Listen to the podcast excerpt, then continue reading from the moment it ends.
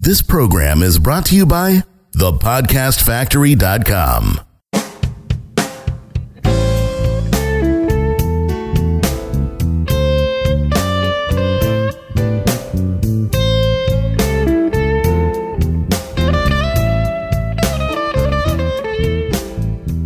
Welcome back, boys and girls, to another edition of Copy Chief Radio. Here is the Copy Chief, funny man, and your mentor, Kevin Rogers. no pressure, man. Wearing a lot of hats today. Uh, cool. Well, thanks for having me, Jonathan. Uh, and, On your uh, show? yes, Welcome, well, sir. You know, I'd be out wandering around if it wasn't for this. So, just glad to be anywhere. Uh, this is exciting, man. Uh, really uh, action-packed show today. Bringing on my man Mike Rinard, who uh, has just sort of like come out of nowhere onto the copywriting scene and uh, tapped into his this amazing creative uh, vein, and he's just putting out not only great work for his clients that get huge results, but he's also been writing for the blog and uh, very active in the Copy Chief community. And all his stuff is just really eye opening.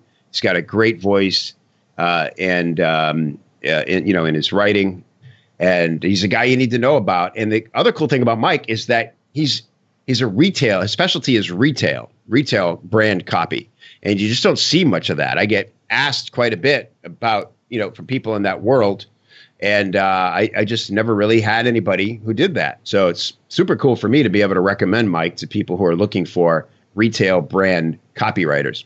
So Mike, thanks for being here, bro. Thanks for having me on, man. I'm stoked. Yeah, this is going to be a lot of fun.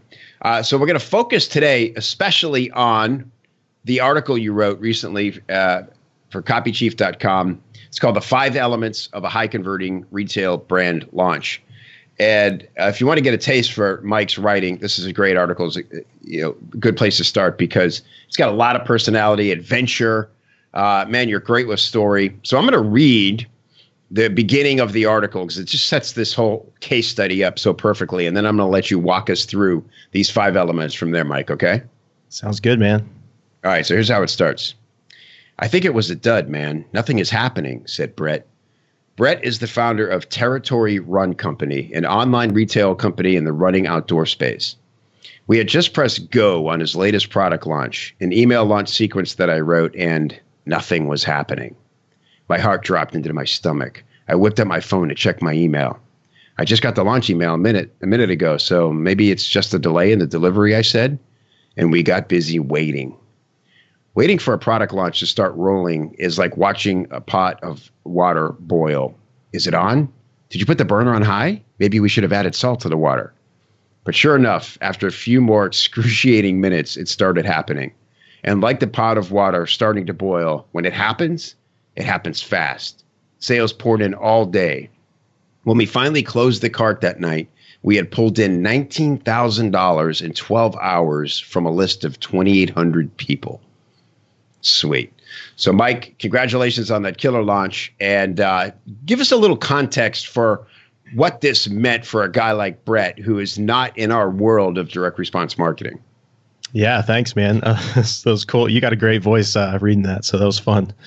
Um, so yeah, Brett is, you know, he started the brand a, a few years ago, and for him, this was this was huge, man, because I think the conversation that we had later that night, we went to get tacos, and you know, we're out in Portland, Oregon, and just kind of hanging out, walking down the street in awe of of what had just happened, and you know, so we're having tacos at this this little spot, and he's like, dude, we just what happened in 12 hours there that's more than i made my first year out of college um, you know that, that was Yeah. kind of the standout of like Mhm. okay wow that was huge right Yeah, some context right there, and that that's an amazing thing about marketing and, and direct response marketing. It's like you, when it works, it's usually the biggest payday of your life, you know, uh, until the next one. but it's like it really feels. And I always say to people, you know, where they go, "Oh, I, you know, I can't get started," and I go, "Here's the thing, man. Make a first sale. Eh, I don't care if it's a dollar. My first sale online of my own product was seven dollars." and it Yeah. I, I felt my life change on a cellular level you know like i had created something and somebody bought it for seven dollars, and then a bunch of seven dollar little sales kept rolling in, and it just felt like I'd won the lottery because you know now it's proven money can be made this way online, right? And uh, it's it's magic. So Yeah. um, so cool, Mike, and, and and give us just a little backstory about you and and your your experience in retail, real quick, and, and so people understand your unique perspective, and then we'll dive into these five elements. Sure. Yeah, I've worked in retail for years and some e-commerce as well. And yeah, the the biggest focus for me was trying to create um, really great experiences for customers and you know experiences where they would walk away saying, "Wow, that was awesome," and also they're walking away with a big bag of stuff that they just bought, right? Yeah. Um, and so those are two two really important elements. And and I think doing that in person is one thing, and doing it online is another thing. Where I see a lot of brands struggling, and where you know some of the companies that I've worked with really struggled was. Uh, creating that experience online through email, through their marketing messages that felt real, that felt uh, like it was building a relationship, um, and so that's you know what I'm trying to do with a lot of these brands is create that amazing experience for their customers. Um, so whether it's in person or whether it's online in, in these you know different marketing platforms that you know specific to email that it's creating this amazing experience that their customers love that it builds a relationship and very importantly that it sells a lot of stuff Yeah, awesome. And so you use a lot of story uh, in email. That's one of your specialties. Uh, and it's just a really cool balance. And by the way, I love your emails you've been sending out uh, around your blog in, to your subscribers. So where can people go get on your list so they can get your emails, Mike? Oh, thanks, man. Um, so it is www.chimpwolf.com. Chimpwolf.com. Cool. Yeah, there's a whole wacky story behind why that's called that, but don't worry about Yeah. that right now. Just go to chimp. Pretty easy to remember, I'll say chimpwolf.com. All right, Yeah. cool. So tell us, man. So we're sitting here, we're going, hey, I got retail, or I know somebody who needs uh, retail copy. How does it work? How'd you do it? What are the five steps? Okay, cool. Let's get into it. Um, so number one is have a conversation, um, and the the important thing here is that that you are having a conversation with your customers. The goal is to understand the pain points, desires, and struggles that that are going on with your market, um, and really to understand the number one pain point. Uh, and and there's a lot of ways to do it, but the bigger picture is a lot of brands either have you know maybe a vague or maybe a more concrete idea of why people are buying and what struggles they have but it's often disconnected from the customer. So the customer has these very specific problems a very specific language they use to describe it and a lot of times the brand doesn't they don't quite understand that right? The way that they think about it is different because Right. they've been doing it for years. Yeah, you told a story about everybody sitting around, kind of in the store, three, you know, three or four employees talking about why do people buy or not buy, and Yeah. throwing out all these the ideas and feeling like you've just had this genius brainstorm, and then actually getting some real customer data, uh, a la almost like Ryan Levesque style ask uh, method stuff and then comparing the two and go, wow, we were totally full of shit. Like we, we had we had no idea what. in, Yeah, in- in our minds, we nailed it, but it we were so off, right? Yeah. And the direction was right, right? Like you want to understand, hey, Yeah. why are people coming in? What problems do they have? So we were thinking in the right direction, but holding ourselves into like, you know, this back room and and just brainstorming ideas on big pieces of paper was, you know, not the way to do it. Because yeah, because we just can't be the customer for them. We have to ask. We need to get their words. So, okay, great. So step two. Step two is once you have that data, um, and you, hopefully you've written stuff down from conversations. If it was a survey, you're going to have a spreadsheet, but you want to identify the struggle, um, and that is just pulling out what is that pain point. What is it that that people are experiencing on a day-to-day basis that problem um, and when you identify the thread you, you want to kind of pull on it a little bit right um, the first thing that people say may not be the ultimate problem that they have and so you may need to dive a little bit deeper and the you know the other benefit of diving a little deeper is you're also going to get the language that they use to describe that problem and that's really important as well Absolutely, that's huge. It- one of the greatest things about uh, what I call the dialogue, you know, really talking to your prospects is that you can't you can't make up the language they use. and it's there's not no other words more powerful than when you use someone's exact words sort of back at them and their uh, their avatar. They say that's when people get that. Oh my God, it's like you're reading my mind moment, and you kind of go, "Yeah, I am reading your mind," because because I asked you what was on it. You know, it wasn't that hard. Right. right. Uh, okay, great. Element number three. Okay, element number three is find the character, and and this is all this is all about having uh, an actual person that people are building a relationship with, right? So one of the original goals we were talking about is we're building a relationship um, with our customers, and it's tough to do that if let, let's say your emails are coming from a brand name. And I see this all the time. I subscribe to so many brands, and they've got you know sometimes great emails but you get to the end of the email and it's from the brand name or even worse you know the email address is is like a no reply email address um, and it's Oh, yeah, I mean, it's, that's, I hate that. Yeah. it's like the opposite of what you want to do right Yeah, we, to- we, we want your opinion, but Right, do not right. reply to this email oh, because Totally. no one will read it. We will hate you for even trying. Yeah, I mean, so, it's the number one, one of the number one sales principles. Like, I- you know, I've got a strong background in sales. One of the first things I always do when I'm in sales is introduce myself. There's a really strong power in names, and and that transcends to all your marketing platforms. So if you have your emails coming from a person, your customers start to build a relationship with that person. They build trust. Um, they look forward to hearing from them. So that's really important. That's funny you say that. It just occurred to me uh, that doesn't happen very often in retail. Like in a restaurant, a server always says their name. Yeah. Uh, hey, I'm Mike. I'll be taking care of you tonight.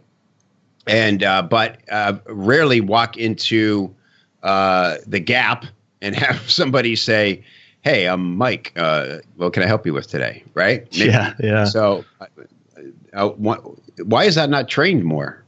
You know, I think it is in specialty retail, and a lot of my experience comes from specialty retail, where it is it's like this one interaction. So a customer comes in, and there's one person that's working with them to fulfill their needs and help them figure out, you know, what it is they need um, for whatever, you know, whatever type of product it is. And in that type of interaction, you're gonna have that one to one. Hey, what's your name? You know, Mhm. my name's this. Let's go through this.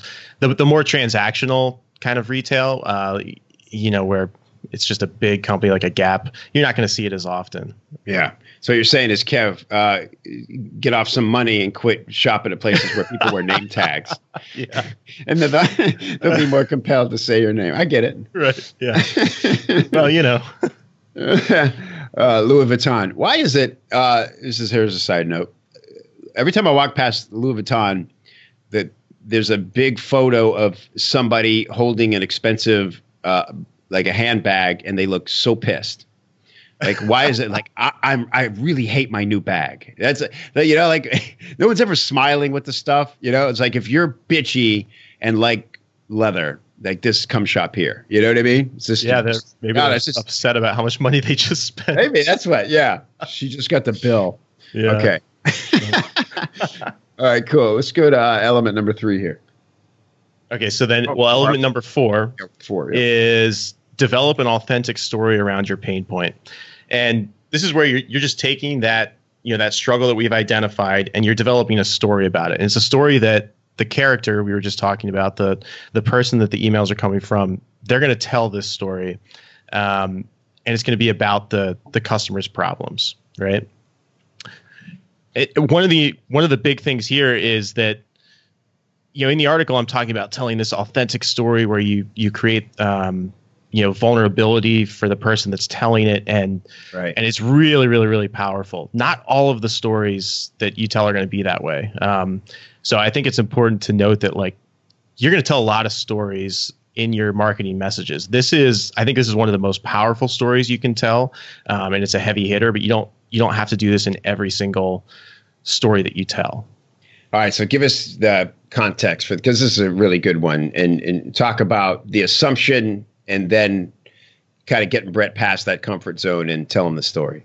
Yeah, yeah. So when we did the the research here, um, the thing that we found was that the big problem that his customers had was that they didn't have enough time to run, um, and that's that's how it was originally voiced. Like I just don't have time to run, and you know that's that's I think that's strong on its on its own. But we had to pull that thread a little bit, and what we found when we dove a little bit deeper was the not having time to run really means that you have this goal of running, you want to do it, but there's all these things this like that pop up, right? Life gets Yeah. busy and there's this Mhm. resistance and the distinction is subtle between those two things like i don't have time to run or all these things are keeping me from running but i think it's really important because in the one where things are keeping you from running that's there is this like element of um of this like villain this uh, common enemy that you can point to and say that's that's a bad thing there um, that's keeping me from my goals. And we're talking about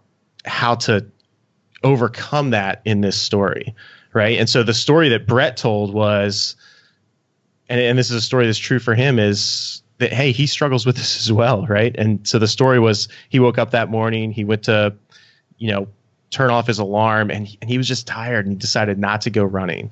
Um, and he had never told a story like this before in his marketing. And i think for people who aren't in the industry it, it probably seems like ah that's that story's not that big of a deal. But it was really powerful for him because he's the guy. He's the guy that started territory. He's supposed to have it all together inspiring people. And um, and so for him it was really vulnerable Right. I like that. It's a great example of it doesn't have to be this life or death thing. It's just being honest because, like you said, the tendency, and this is always my beef with sort of corporate retail, big brand marketing, is that even when they try to be transparent, it just feels so contrived, you know? It's like when a, it's like uh, on a job interview when somebody says, "Well, what's one thing, uh, you know, uh, that's that you don't do well?" Oh well, I find myself working much too hard. You know, I'll, yeah I'm I'm the one you got to kick out of the office. I'm just a little too dedicated. Oh, shut up, right? yeah, And then it's, it's that same kind of vibe you get from a lot of brand marketing. Uh, and and so for your guy to come out and go, guess what? I blew it off today. I had every intention of running. I need to run today, and I woke up and I was like, that can't do it. yeah and he was scared to send that you know I bet. Yeah, Yeah. yeah, because it's just goes against this whole image that we're projecting. And so, what was the result when he did that? Oh man, it was it was so powerful, right? So he, I think there was an immediate result for him when he like clicked send. He was like, "Oh man, that like that felt good. That was just real, right?" And then the response for his customers was it was huge. Um, I think that email was right before the you know the launch opened up, and it was it got a 58% open rate, 38% click through rate, tons of responses, like people just responding to the email saying, "Thank you so much for sending this. Like this is you know this is what I struggle with." People felt like um, like he just got them. That is my top metric, by the way. You know, uh, number of responses? Yeah, yeah, Yeah. actual replies. It's one. Yeah, you can look at all the other stats, but they're sort of invisible. Somebody somebody hits reply and puts a face to, to how they felt about what you wrote. You can't beat that. That's Oh, yeah. that's what that's when I know I've I've I've nailed one when I get a, a lot of that. Um, okay, cool. And finally, number five. Number five is make it feel exclusive. Um, and what I'm talking about in this section is um, how to make it feel exclusive, how to make it feel special, and then also how to create urgency um, to to really help drive sales. Um, you know, for the launch or even for just you know one of your regular emails. Uh, the elements of exclusivity that I go over in here, uh, there's four of them. Are number one, a limited number of spots available. Um, so there's only so many spots available. Maybe there's only so many products that people can buy, um, and and that's it, right? Number two is there's an invitation needed. So not just anybody can join. Um, for territory, you had to be on the email list to to even know that this launch was happening. And so, do you specifically point out, hey, you're you're only seeing this because you're subscribed to this list, that kind of thing? Yeah, and and, and you know it, it helps um, actually drive drive signups as well because mm-hmm. there's kind of this buzz being created around it, and so if people want to be a part of it, they have to join the email list. Right. Great. Yep. Cool. And then, so what about so for the say you say yeah, there's only so many of these available, or it's only happening in this specific time frame, and then did he mail around that exclusivity more than he normally would? You know, Yeah, yeah, totally. There was- Reminders, carts closing, that sort of stuff. Yep. Yeah. So there was, um, I, I can't remember, to- but I think it was like hundred spots available. Right. There's only hundred spots available, and there was one email that went out the morning the launch opened, and then one email later in the day that was like, "Hey, there's only you know x number of spots left and there was a couple different tiers for the launch as well and mm-hmm. the top tier only had like two spots left at that point so it really helps drive this feeling of like oh man if i want if i want in on this i got to do it now excellent. Mike thanks for doing this man. Thanks for coming on and sharing this. This is a really great article. And you know again applies to so much marketing in a lot of industries and niches but particularly for retail. I love that we got somebody out there teaching us how we can bring it, you know, from the from the store uh, to the digital doorstep here. And so the article is uh, f- the five elements of a high converting retail brand launch, or just come to copychief.com and, uh, and search for. Uh, just type in the word. I think brand will do it. Bring it. Bring up Mike's article. Yep. Mike Rinard, and your site is chimpwolf.com highly recommend you go over there uh, and get on Mike's list because his daily, I don't know if you're writing daily or, you know, several emails a week and they're all fantastic. So uh, yep. th- thanks for being here, bro. We'll talk soon. All right. Thanks a lot. It's good talking to you guys. Thanks, Mike. So, Kevin, what do you have coming up for the Copy Chiefs next time? Well, next week we're going to stay on this theme of story, and uh, long overdue. Going to have my man Scott McKinstry join us. Scott has been writing for the Copy Chief blog uh, for two years since it started, and he has a series called Story Sells. It's by far one of the most popular uh, things on the blog. Every one of his articles is really eye opening. So um, he's going to come on and talk about story openers using some examples from Disney and how we can write better story in our copy. Oh man, looking forward to that. Thanks again, Mike. Mike's over at chimpwolf.com. And Kevin, let's get back on the mic soon and start talking. All right, brother. Looking forward to it. You've been listening to Copy Chief Radio. Thank you for tuning in. If you're digging what we are laying down for you, then your next step is to go over to iTunes, type in Copy Chief Radio into the search bar, and when you find a show, subscribe.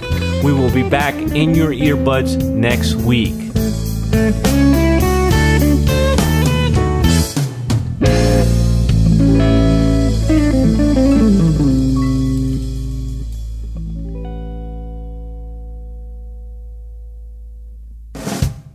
This is the podcastfactory.com.